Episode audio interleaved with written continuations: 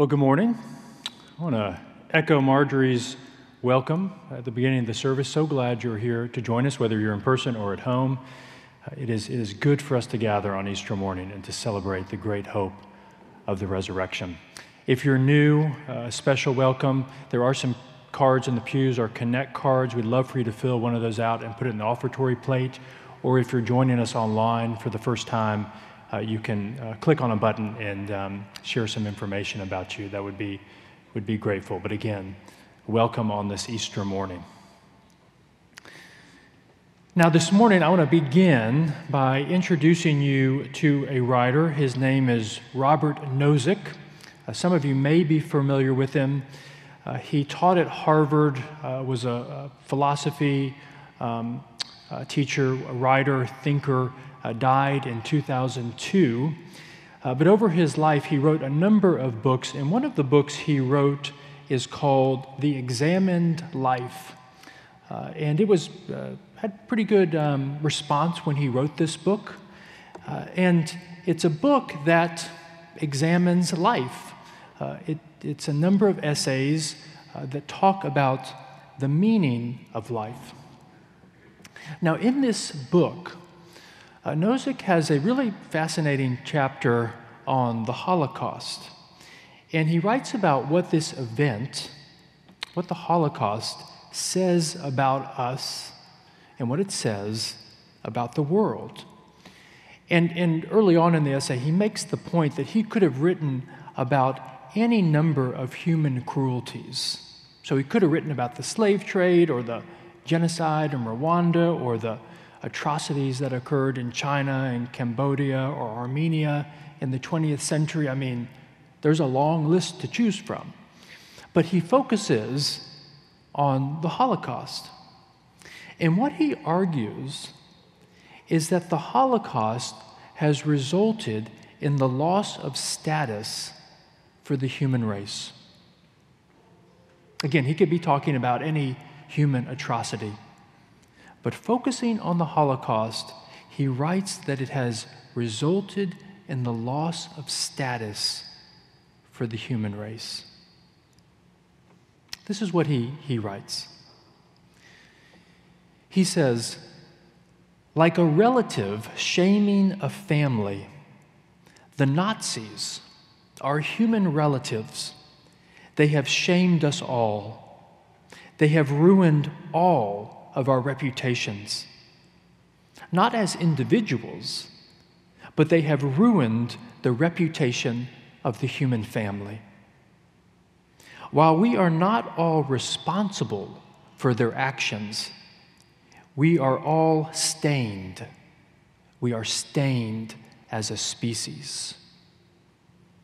And, and he writes that, that we as a species have been desanctified a powerful way to put it. Uh, because of uh, our atrocities, we have been desanctified. He goes on and he writes This grand experiment, this great human project, it has gone south. It has spoiled. Because at the very center of it, there is a great wickedness and a great potential for evil. And then he ends by writing If some creature from a distant galaxy were to see our story, they might not think that we deserved to be annihilated. But if we, through nuclear war or by some other means, were to exterminate ourselves, it would be no great tragedy. Rather, he says, it would be a satisfying close to the human story, like a musical chord resolving. So he says, because of uh, the atrocities that humanity has committed, uh, maybe we don't deserve to be annihilated, but if we were to exterminate ourselves, it would be no great tragedy. It would be a satisfying close to the human story, like a musical chord resolving. Now, that is a very depressing quote and uh, a, pretty depressing way to start an Easter sermon. So, uh, why do I read this to you? Well, I, I, share this because the truth is that this is not an uncommon view to hold. There, there are a lot of people who view the world this way. There are a lot of people uh, in Nashville. Nashville. Uh, and, and, granted, they, they probably can't articulate it, uh, their view as clearly and as forcibly as Nozick does. But this is how they view the world. And, it, and it's somewhat understandable. This is a belief that sees the suffering of the world, the, the immense suffering, the suffering that we often create, whether we inflict it on ourselves or on others. This is a belief that sees the presence of death, that nothing seems to last. It's a belief that sees all of this and, in a sense, gives up on the world, gives up on any sense of meaning or hope for the world at large. Maybe they can create individual meaning in their life, but the idea that there is a grand narrative, that there is any overarching meaning and hope for creation itself, they reject this. Now, this morning, on Easter, what we celebrate and what I am here to say is that God gives a different verdict. God does not say, damn the whole bunch. He doesn't give up on his creation, the creation that he loves. No, rather, God says, I will do a new thing. I will redeem my world. I will restore it. I will resurrect it.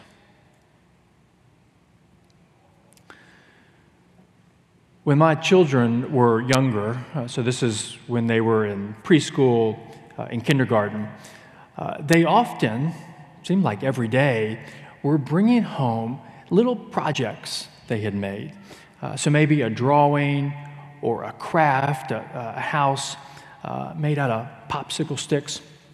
And of course, when they, they brought them home, they were, they were so proud of their little creations, and they would show us, and we would say, Oh, that, that's beautiful. And we would uh, display it for a little while, but then after a while, we would put it in our arts and crafts section where we kept all their, their projects. Well, we have, we have three children, and over time, you know, that pile starts to build up. But I, I learned the hard way that if they ever discover one of their little projects, whether that's a week later or five years later, if they ever find that in the trash, they are not happy. Uh, they, they look at you as if you've committed this deep act of betrayal. You know, how could you throw away my cotton ball snowman I made when I was four? That's important. That matters. You see, they, they loved their little, and they still do, their little creations. And, and God, the truth is, God is the same way. This is God's creation, and He refuses to throw it in the trash. He refuses to give up on it. There's a verse from Jeremiah, it's from chapter 29. It's a familiar verse. We often hear it at weddings, but I, I really think it fits and should be used on Easter. But the verse goes like this, and, and, and the context is God is speaking to his people, the Jewish people, in exile. So this is a time of suffering for them. And this is what God says to them for I know the plans I have for you, declares the Lord plans to prosper you, not to harm you, plans to give you hope and a future. God says, I have a future for you and a future for my creation. And that future that God speaks about, that's what we celebrate today. And we celebrate it because of the resurrection of Jesus. We believe that with the resurrection, this, this historical event, this event that happened 2,000 years ago, we believe that with this event, something has happened that has changed everything. That in the resurrection of Jesus, we get to glimpse God's future for us. And it is a very good future. A number of years ago, I came upon an illustration that has helped me a lot as I think about the resurrection and what it, what it means uh, for us. Uh, but, but here's the illustration uh, Imagine that I put a, a big pile of dynamite up by the altar. So you can see that. It's all, the dynamite is all piled up. And then I take a fuse, a long fuse, and I, I lay it all the way down the center aisle, and we're all still in the church. I go back to the, the back of the church, I kneel down, and I light the fuse. So we're, we're watching that fuse burn. Now, as we watch that fuse burn, waiting for the explosion that's about to come, as we wait, we, wouldn't, we wouldn't say that the lighting of the fuse is a past event. No, instead, the lighting of the fuse is a kind of present event, and it already contains its future. We know what's going to happen. The dynamite is going to explode. And that's what the resurrection is like. The resurrection of Jesus is like the lighting of that fuse. And our joy on this day, it doesn't come from the lighting of the fuse itself, but rather our joy comes from what it means about what is going to happen. Easter is the proclamation that God has done something, and that something has already decided our future. That's the promise. In Jesus' resurrection, in this, in this one historical event, what do we see? Well, we see that death does not win.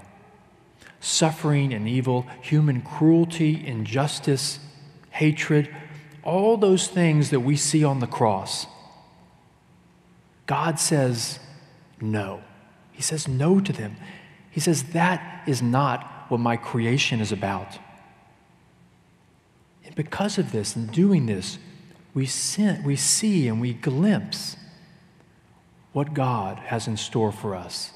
We glimpse our future and the future for creation. If you're, if you, if you're here, grab your bulletin um, and turn to the first page. I want to show you this picture. If you're at home, this picture should be popping up on your screen. Um, this is a fresco that was painted uh, in the 14th century in Constantinople, so modern day Istanbul. And actually, this picture has been on your Easter bulletins for the last couple of years. And I saw it this week, and I thought, that's, that's what I'm trying to preach. So I thought I would just show it to us and, and point out a few symbols that we see, point out what the artist is trying to teach us uh, in, this, in this fresco. Because with religious art, it's important to remember this isn't supposed to be a photo recording of what happened. Rather, it's a symbolic tool that's meant to teach us about the resurrection. Uh, it comes from the Eastern Church. Uh, it's interesting, in the Western Church, we don't get a lot of pictures of the resurrection. We get a lot of art about the, the cross, but not much about the resurrection. So it's from the East, Eastern Church.